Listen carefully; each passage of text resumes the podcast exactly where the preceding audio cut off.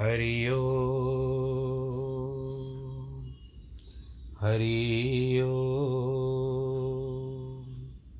हरि ओ गुरुर्ब्रह्मा गुरुर्विष्णु गुरुर्देवो महेश्वरः।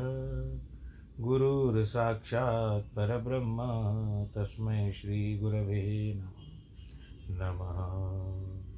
विघ्नेश्वराय वरदाय सुरप्रियाय लम्बोदराय सकलाय, जगद्दिताय, नागाननाय श्रुतियज्ञविभूषिताय गौरीसुताय गणनाथ नमो नमस्ते। नाहं वसामि वैकुण्ठे योगिनां हृदयेन च, मद्भक्तां यत्र गायन्ति तत्र तिष्ठामि नारद। जिस घर में हो आरती, चरण कमल चितलाय तहाँ हरि वासा करे, ज्योत अनंत जगाए।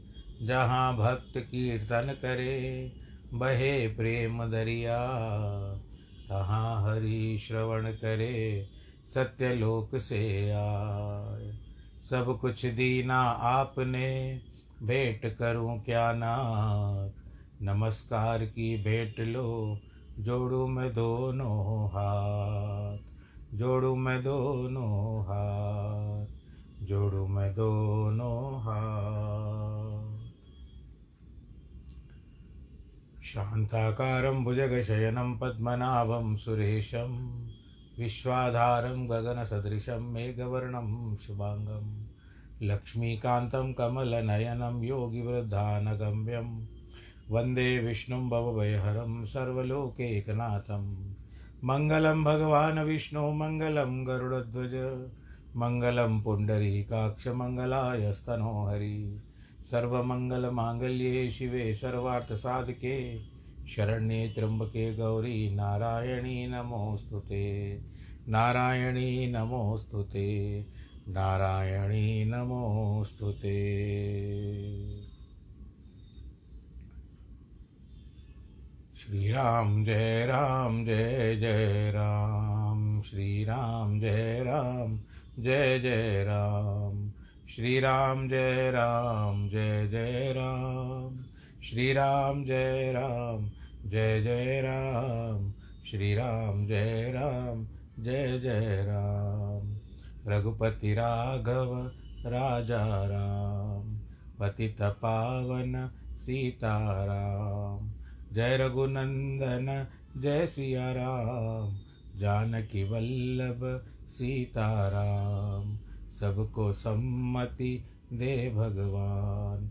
पूर्ण कर दो सबके काम, पूर्ण कर दो सबके काम। जय सिया राम जय जय सिया राम जय सिया राम जय जय सिया राम जय सिया राम जय जय सिया राम बोलो सियावर रामचंद्र की जय। प्रिय भक्त प्रेमियों, भक्तजनों, भगवत प्रेम में हम लोग इतना सराबोर हो जाए कि हमें कुछ पता न चले। आनंद ही आनंद हो जाए। और प्रभु की कृपा दृष्टि भी हम पर बरसती रहे। आज काकभूषणी और गरुड़ एक दूसरे के समक्ष हैं। वार्तालाप चल रहा है। रामायण में हम उत्तरकांड में हैं और आज यहाँ पर सातवां विश्राम आरंभ कर रहे हैं। इसमें बताते हैं कि सप्तम श्राप में काकभूषणी को श्राप प्राप्त होता है। अब काकभूषणी ने कल बताया जो रामायण के प्रसंग है, कल के प्रसंग में आया था कि कलयुग में बहुत वर्ष तक मैं अयोध्या जी में वास करता रहा। जब दुष्काल पड़ गया तो मैं दुखी होकर के परदेश चला गया। गया हूँ जे न सुनो उर्गारी दीन मलिन दरिद्र दुखारी। गए काल कछ संपत्ति पाई, तह पुन करो शंभु सेवकाई। हे गरुड़ जी सुनिए, तब मैं दीन, मलिन, दरिद्र दुखी होकर उज्जैन गया। कुछ दिन वहाँ पर रहने पर थोड़ी सी संपत्ति पाई। फिर वहाँ शिव जी की सेवक, सेवा करने लगा। वहाँ एक वैदिक ब्राह्मण सदा शिव जी की पूजा करता था। उसको कोई दूसरा काम नहीं था। अत्यंत साधु, परमार्थ को जानने वाला शिव जी का उपासक था। किंतु हरि की निंदा नहीं करता था। अब कई लोग होते हैं, कुछ ऐसे मत बताया गया है कि यदि वैष्णव हो तो शैव, शिव की निंदा मत करो। यदि शैविक हो तो वैष्णवों की निंदा मत करो। और क्योंकि हरि और हर में कोई अंतर नहीं है और जो भेद करता है, उसको नरक की प्राप्ति होती है। ऐसे शास्त्रों में भी बताया गया है। तो मैं उनको कपट रूप से सेवन करता था, किंतु वे ब्राह्मण अति दयालु नीति के स्थान थे। वे ब्राह्मण देवता मुझको बारह नम्र, बाहर से नम्र देखकर पुत्र की नाई पढ़ाते थे और बहुत प्यार भी करते थे। ओम नमः शिवाय, यह मंत्र शिव जी का मुझे श्रेष्ठ ब्राह्मण ने दिया। फिर अनेक अनेक प्रकार के सुंदर उपदेश भी दिए। मैं शिव जी के मंदिर में बैठकर मंत्र जपता था, परंतु हृदय में पाखंड और अहंकार भी बहुत था। मैं खल मल संकुलमती नीच जात, वश मोह द्विज हरिजन देखत जरो करो विष्णु कर ध्रुव। सियावर रामचंद्र की जय। एक तो मैं दुष्ट, दूसरा पापयुक्त बुद्धि वाला तीसरा नीच जाति, मोह के वशीभूत कर ब्राह्मण और हरि भक्तों को देख करके मेरे अंदर जलन होती थी और मैं विष्णु का द्रोह करता था। मेरी ऐसी मति कलुषित थी कि गुरु नित मोहि प्रबोध दुखित देख आचरण मम मोयुपचयति क्रोध दम्बई नीति की भावई गुरु मुझको नित्य प्रति समझाते थे, मेरे आचरण को देख करके दुखी होते थे, परंतु मुझको बड़ा क्रोध उपजता था, क्योंकि पाखंडी पुरुषों की नीति नहीं भाती। एक बार गुरु ने बुलाकर अनेक प्रकार से मुझको नीति सिखाई। कहने लगे, हे पुत्र शिव जी की सेवा करने का यही फल है कि रघुनाथ जी के चरणों में भी अचल भक्ति होनी चाहिए। भेदभाव नहीं होना चाहिए चाहे हरि हो अथवा हर हो, दोनों की समानता से पूजा करनी चाहिए। और यदि मानते भी एक हो तो परंतु दोनों का मान रखना चाहिए। ये तात, राम को तो शिव ब्रह्मा जी भी भजते हैं। पामर यानी कम जाति वाले मनुष्यों को भी बात ही कितनी है। जिसने चरणों में शिव, ब्रह्म ब्रह्मा जी प्रेम करते हैं, उनसे द्रोह करके अभागी तो सुख चाहता है। शिव जी को नारायण का सेवक जब गुरु ने कहा तो ये गरुड़ जी सुनते मेरे हृदय में, मैं हृदय से, मैं आग बबूला हो गया। नीच जाति में विद्या पाकर ऐसा उद्धत हो गया कि जैसे दूध पिलाने से सांप हो जाता है। मैं अभिमानी खोटा कुभाग्य, कुजाति, रात दिन अब गुरु से द्रोह करने लगा। किंतु गुरु जी अति दयालु थे, थोड़ा भी क्रोध नहीं था, बारंबार मुझको उत्तम ज्ञान सिखाते थे। परंतु नीच पुरुष जिसके बड़ाई पाते हैं पहले निश्चय उसी का नाश करते हे भाई, सुनिए कि अग्नि से ही धुआँ उत्पन्न होता है, परंतु जब वही धुआँ बादल की उपाधि का धारण करता है तो फिर उसी अग्नि को बुझा देता है, वर्षा का रूप बन जाता है। धूल जो होती है, मार्ग में निरादर पड़ी रहती है, नित्य प्रति सबके चरण प्रहार चरण प्रहार को सहती है। पवन जब उड़ाकर ऊपर ले जाता है तो पहले उसको भर देती है कि राजाओं के नेत्र और मुकुटों तक भी दुख देना शुरू कर देती है। कोने कोने में समा जाती है, नेत्रों में भर जाती है। सुनो गरुड़ जी, ये प्रसंग समझकर पंडित जन नीच, नीचों का संग नहीं करते। कभी पंडित ऐसी नीति वर्णन करते हैं कि दुष्टों से विरोध और प्रीति दोनों अच्छी नहीं होती। हे गोसाई, नित्य प्रति उदासीन भाव अवलंबन किए रहे। और दुष्टों को कुत्तों की नाई त्याग देवे। मैं दुष्ट हृदय, मेरे कपट और कुटिलाई बहुत थी। गुरु हित की बात करते थे, पर मुझे अच्छा नहीं लगता था कि ये क्यों मुझे लेक्चर दे रहे हैं भाई। एक बार हर मंदर जपत रहो शिव नाम, गुरु आयो अभिमान ते। उठत नहीं किन प्रणाम, सियावर रामचंद्र की जय।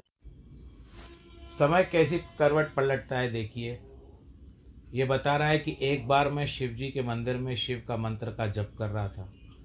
उसी अवसर मेरे गुरु जी आ गए, किंतु मैंने अभिमान के कारण उठको उनको प्रणाम तक नहीं किया, न कि उठा। जी, मैं यही विचार किया कि इस समय तो शिव जी के मंदिर में बैठा हूँ जब करता हूँ, प्रणाम करना ही नहीं चाहिए।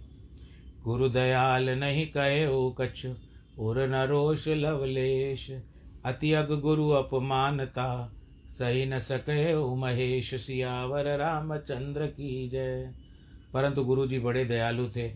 उन्होंने कुछ भी नहीं कहा, न कि हृदय में क्रोध किया, परंतु गुरु को प्रणाम न करने से जो बड़ा पाप हुआ, उसको शिव जी ना सह सके। ठीक है भाई, तुम अभिवादन ही कर लो। जब कर रहे हो तो कम से कम गुरु का मान रख करके अभिवादन कर लो। उठना नहीं चाहते हो तो। अभिवादन भी नहीं, सर उठा करके खड़ा हो गया।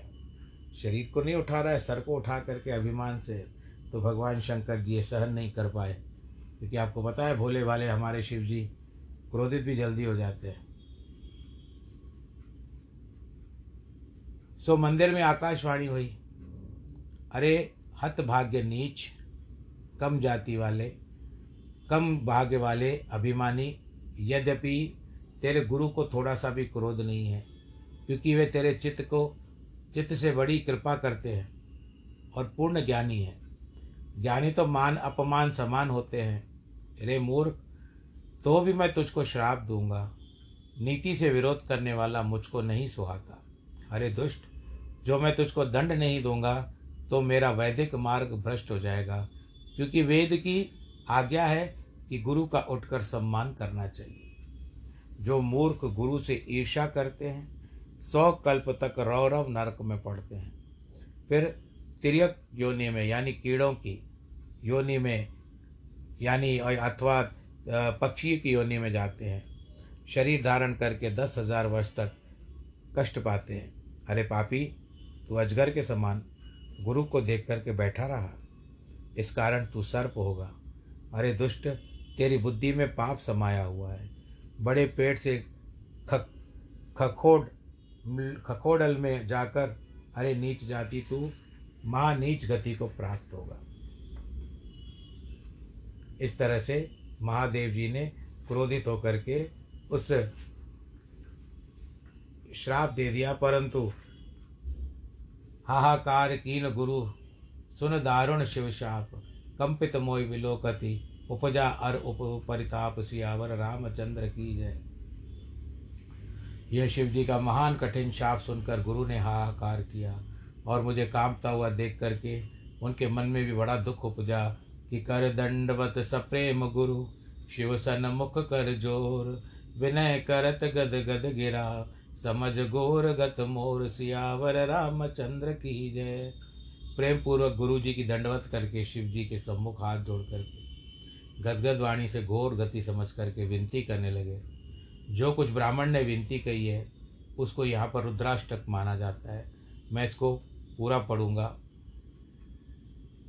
नमामि शमीशान निर्वाण रूपम विभुम व्यापकम ब्रह्मवेदस्वरूपम् अद्विजं निर्गुणं निर्विकल्पं निरीहं, चिदाकाशमाकाशवासं भजेऽहं निराकारमोङ्कारमूलं तुरीयं गिराज्ञानगोतीतमीशं गिरीशं करालं महाकालकालं कृपालं गुणागारसंसारपारं नतोऽहम् तुषाराद्रिसङ्काशगौरं गम्भीरं मनोभूतकोटिप्रभाश्रीशरीरं स्फुरन्मौलिकल्लोलिनी चारुगङ्गा लसद्बालबाले दुकण्ठे भुजङ्गा चलत्कुण्डलं शुभ्रनेत्रं विशालं प्रसानाननं नीलकण्ठं दयालं मृगाधीशचरमाम्बरं मुण्डमालं प्रियं शङ्करं सर्वनाथं भजामि प्रचण्डं प्रकष्टं प्रगल्भं परेशम् अखण्डम् अजुम्बानिकोटिप्रकाशं त्रयशूलनिर्मूलनं शूलपाणि भजेऽहं भवानि पतिभावगम्यं। कलातीतकल्याणकल्पान्तकारी सदा सज्जनानन्ददाता पुरारी चिदानन्दसन्दोहमोहापहारि प्रसीद प्रसीद। प्रभो मन्वथारी न यावत् उमानाथपादारविन्दं भजन्ति ह लोके परे वा। नराणां न तावत् सुखं शान्तिसंतापनाशं प्रसीद प्रधु प्रभो सर्वभूतादिवासं। न जानामि योगं जपं नैव पूजां नतोऽहं सदा सर्वदा शम्भुतुभ्यं जराजन्मदुःखोगघातप्यमानं प्रभो पाहि आपन्नमामीश शम्भो। नमामीशमीशाननिर्वाणरूपम्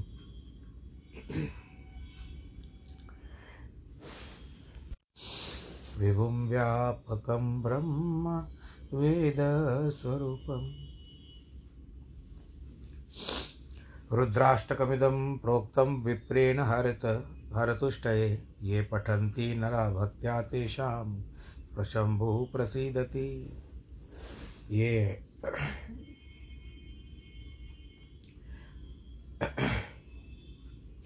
थोड़ा भावुक कर दिया।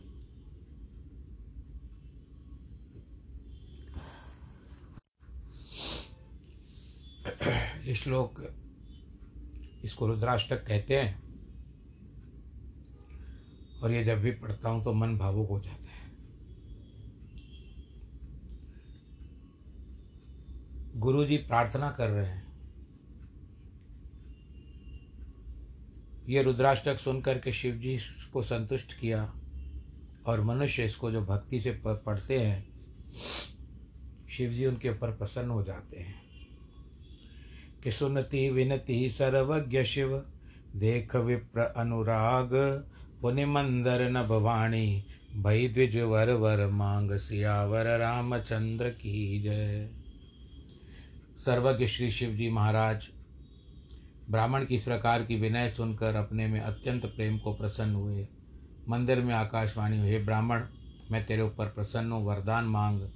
जो प्रसन्न प्रभु मो परनाथ दीन पर ने निज पद पद भक्ति दृढ़ पुन दूसर वर देव ब्राह्मण कहते प्रभु, आप मुझ पर प्रसन्न हो और दीनों पर प्रेम रखते हो तो नाथ, एक तो अपने चरण कमल की दृढ़ भक्ति दो और दूसरा यह वर दो कि तब माया वश जीव जड़ संतत फिर ही बुलान। तिन पर क्रोध न करिए प्रभु, कृपा सिंधु भगवान सियावर रामचंद्र की जय। यह मूर्ख जीव आपकी माया के वश होकर के सदा भूलते फिरते हैं, प्रभो, कृपा के सागर भगवान, आप ऐसे जीवों के ऊपर क्रोध न किया करें। वे स्वयं आपकी माया से भ्रमते रहते हैं। फिर क्रोध करने का कहाँ ठिकाना है? शंकर दीन दयाल, अब यहीं पर हो कृपाल। शाप अनुग्रह हो जिय नाथ थोरई काल। सियावर रामचंद्र की जय। हे कल्याणकर्ता, दीनों के ऊपर दया करने वाले आप इस पर दया कीजिए स्वामिन। ऐसा यत्न कीजिए जिससे थोड़े ही समय में इसको शाप से मुक्ति मिल जाए। हे दया सागर जिससे इस मेरे शिष्य को परम कल्याण हो। ब्राह्मण की परोपकार वाणी सुनकर के एवं मस्तु कह करके आकाशवाणी हो। यद्यपि इससे दारुण पाप किया है, फिर भी मैंने क्रोध करके श्राप दिया है तो भी तुम्हारी साधुता देख करके इसके ऊपर विशेष कृपा करता हूँ। क्योंकि जो क्षमा, क्षमाशील अर्थात क्षमा करते हैं और जो पराया उपकार करते हैं, ब्राह्मण मुझको रघुनाथ जी के समान प्यारे हैं। हे ब्राह्मण, मेरा शाप झूठा नहीं होगा। हज़ार जन्म तो यह अवश्य पाएगा। किंतु जन्म मरने का दुख होता है, इसको दुख थोड़ा भी नहीं होगा। हे गरुड़ जी, फिर मुझसे कहा, किसी जन्म में ज्ञान नहीं मिटेगा। सुन, शूद्र यह मेरे वचन का प्रमाण है। तेरा जन्म श्री रामचंद्र जी की पुरी में हुआ है। फिर तूने मेरी सेवा का मान किया है। इसीलिए पुरी के प्रसाद और मेरे अनुग्रह से तेरे हृदय में राम की अविचल भक्ति उत्पन्न हो जाएगी। भाई, अब तेरे वचन तो परम सत्य और सारूप है। सुन, ईश्वर को संतुष्ट करने वाला यही व्रत है कि ब्राह्मण की सेवा करनी चाहिए। अब कभी ब्राह्मण का निरादर मत करना। उसको सदा स्वतंत्र और ईश्वर का समान जानना, क्योंकि ब्राह्मण जो है, एक भगवान का स्वरूप है पृथ्वी पर। चाहे कोई इंद्र के वज्र, मेरे त्रिशूल, यमराज के दंड और नारायण के कराल चक्र से नहीं मरे, परंतु ब्राह्मण के क्रोध से अग्नि जैसे भस्म हो जाते हैं। ऐसे ज्ञान मन में रखना, तुझको जगत में कुछ दुर्लभ न रहेगा। और भी एक मेरा आशीर्वाद है कि तेरी गति स्वच्छंद होगी अर्थात तू जहाँ चाहे वहाँ जा सकेगा तुझे कोई नहीं रोक पाएगा। सुनकर शिव पचन सप्रेम गुरु एवं अस्तु अतिबाख मोहि प्रबोध गय उग्र शंभु चरण उर राख। सियावर रामचंद्र की जय। गुरु जी की शिव जी के वचन प्रेम भरे सुनकर के एव मस्तु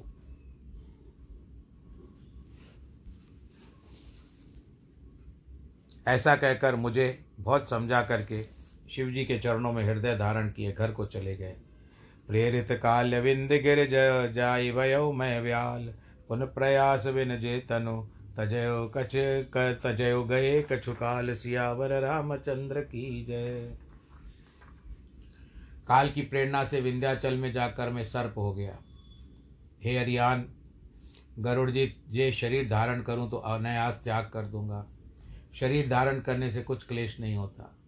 शिव जी ने वेद की नीति रखी। मैंने कोई क्लेश भी नहीं पाया। इस प्रकार अनेक शरीर धारण किए। पक्षी आदि की योनियों में जो शरीर धारण किए, वहाँ रघुनाथ जी की भक्ति अनुसरण करता रहा। एक दुख तो मुझको किसी समय नहीं बिसरता था कि मेरे गुरु का कोमलशील स्वभाव था। उनकी बार बार मुझे याद आती थी। फिर चरम अंत की देह ब्राह्मण की मैंने पाई। जो देवताओं में भी दुर्लभ वेद पुराण करते, कहते हैं। वहाँ बालकों को संग मिलकर खेलता था, संपूर्ण रघुनाथ जी की लीला करता था। बड़े हुए पर मुझको पिता ने पढ़ने बैठाया तो सुनूँ, समझूँ, गुनूं, पर मेरे मन में न भावे। सब वासना की मन की जाती रही, केवल राम के चरणों में लय लग गई। हे गरुड़ जी, कि ऐसा कौन अभागी है जो काम कामधेनु को छोड़कर गधे का सेवन करे? मैं प्रेम से मग्न था। कुछ अच्छा न लगे। पिता पढ़ा करके हार गए। जहाँ माता पिता कालवश हो गए तब मैंने उनकी रक्षा करने वाले श्रीहरि का भजन करने निमित्त वन को गया। वहाँ पर मुनीश्वरों के आश्रम मिले। उनके पास जाकर के सिर निभाता था, था हे गरुड़ उनसे रघुनाथ जी के गुणों का कथा पूछूँ। कहते उनसे कुछ सुनो।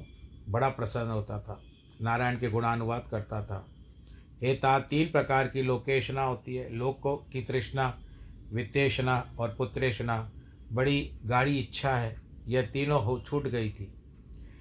जिस सुनमुनि ने पूछू वही बात कहते थे कि, ई दर्शन, क्या ईश्वर तो सब में वर्तमान होते हैं? गुरु के वचन सुरत कर रामचरण मन लाय रघुपति यशगावत फिरो। घण क्षण क्षण नव अनुराग। गुरु के वचन का स्मरण करके मैं रघुनाथ जी के चरणों में लवलीन हो जाता था। आनंद का आनंद में समा जाता था। बड़े आनंद के साथ रहता था।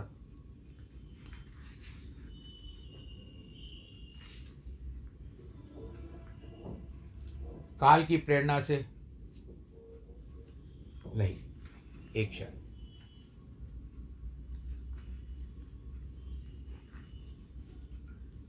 सुमेरु पर्वत के ऊपर व्रट वृक्ष है, उसकी छाया में लोमश ऋषि बैठे थे।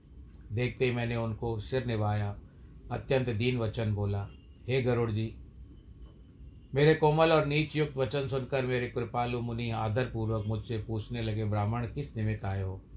तब मैंने कहा कि ये कृपा सागर, आप सर्वज्ञ अर्थात सब कुछ जानते हो। मुझे सगुण ब्राह्मण ब्रह्म की आराधना कहिए। हे गरुड़ जी मुनिराज ने आदर से रामचंद्र जी के थोड़े से गुण गाए ब्रह्म का उपदेश करने लगे। ब्रह्म अज, अद्वैत, अगुण सब में हृदय में बसता है। मन इंद्रियों से परे, पाप रहित, नाश रहित, विकार रहित होता है। आदि अंत रहित रहता है। मुनि ने मुझको अनेक प्रकार से समझाया, परंतु निर्गुण मत मेरे मन में ना आया। मैंने चरणों में सिर निभा करके कहा, मुनिराज, मुझे तो आप सगुण की उपासना बताइए। राम के भक्ति रूप जल में मेरा मन मीन हो रहा है, मछली हो रहा है। दया करके वही बताइए। पहले नेत्र भर कर रघुनाथ जी का दर्शन कर लूँ, फिर निर्गुण उपदेश सुनूँगा। तब मेरे निर्गुण मत को सुन कर के उन्होंने हठपूर्वक सगुण को ही निरूपण करने लगे। मुनि, राज की बात पर मैंने उत्तर दिए और धीरे धीरे उनके मुख शरीर पर, मुख पर क्रोध के चिन्ह पड़ने लगे। हे प्रभु, गरुड़ जी सुनो, बहुत तिरस्कार करने से तो ज्ञानी के हृदय में भी क्रोध उत्पन्न हो जाता है। जब कोई मुझसे बल से रगड़े तो चंदन से भी आग उत्पन्न हो जाती है। बारंबार क्रोध करके मुनि ज्ञान का निरूपण करने लगे, तब मैं बैठा बैठा मन में अनेक प्रकार से अनुमान लगाने लगा। हे गरुड़, मैंने विचारा कि मुनि तो क्रोध करते हैं, सो द्वैत बुद्धि के बिना क्रोध नहीं होता, बिना अज्ञान के द्वैत नहीं होता। इस प्रकार का मैं विचार कर रहा था। सब जीवों का हित करता है तो उनको कभी दुख होता ही नहीं। क्या ब्राह्मण बुरा करने से वंश रह सकता है? जो अपने स्वरूप को पहचान जा कर के उसका शुभाशुभ कर्म कर सकते हैं। बिना नीति के जाने क्या राज रह सकता है? नारायण का चरित्र बखानने से क्या पाप रह सकता है? परमार्थ के जानने से क्या कभी संसार पढ़ में पढ़ सकते हैं? क्या पराई निंदा से कभी सुखी हो सकता है? क्या बिना पुण्य पवित्र यश होता है? बिना पाप के क्या कोई अपयश पाता है? हे भाई, क्या जगत में इस वस्तु के समान कुछ और हानि है? जो मनुष्य शरीर पाकर नारायण जी का भजन नहीं करते। इस प्रकार, अनेक प्रकार की युक्ति मन में विचार करता रहा, जीव ब्रह्म नहीं हो सकता, और मुनि की दीक्षा, शिक्षा भी आदरपूर्वक मैंने नहीं सुनी। यही तो मेरे अंदर गड़बड़ हो रही थी। मैं बार बार सगुण की उपासना के लिए बाध्य करता तो आखिर मुनि को क्रोध आ गया। कहते, मूर्ख, अत्यंत श्रेष्ठ शिक्षा तुझे देता हूँ, परंतु तू नहीं मानता।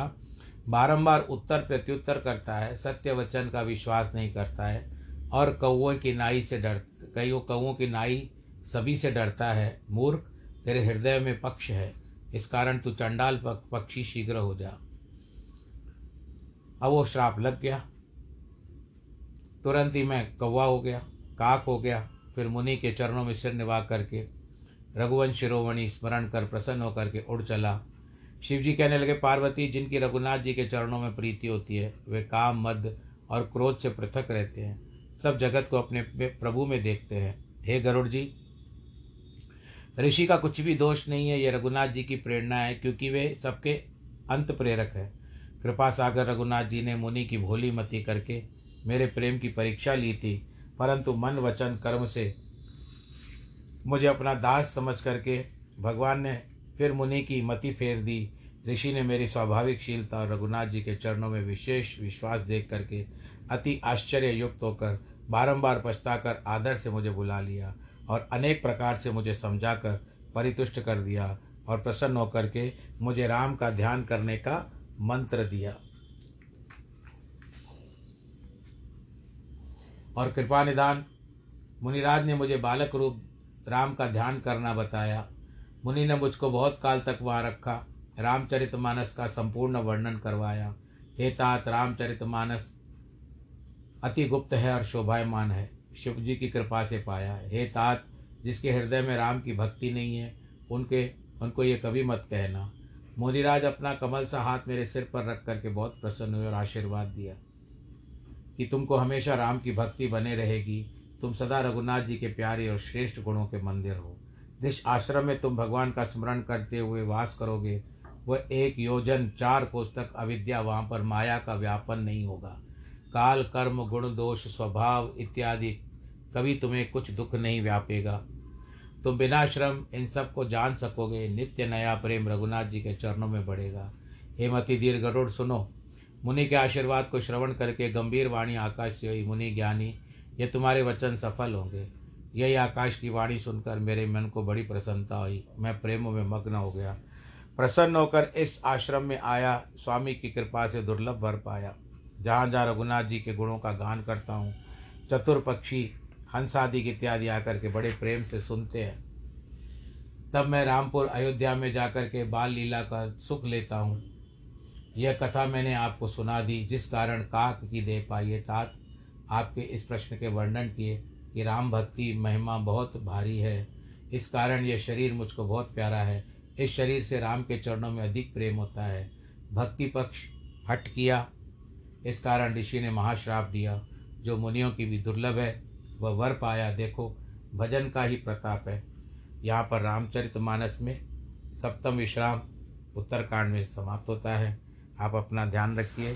कथा का भी विश्राम आता है। जिनके वैवाहिक वर्षगांठ है, जन्मदिन है, उनको बहुत बहुत बधाई।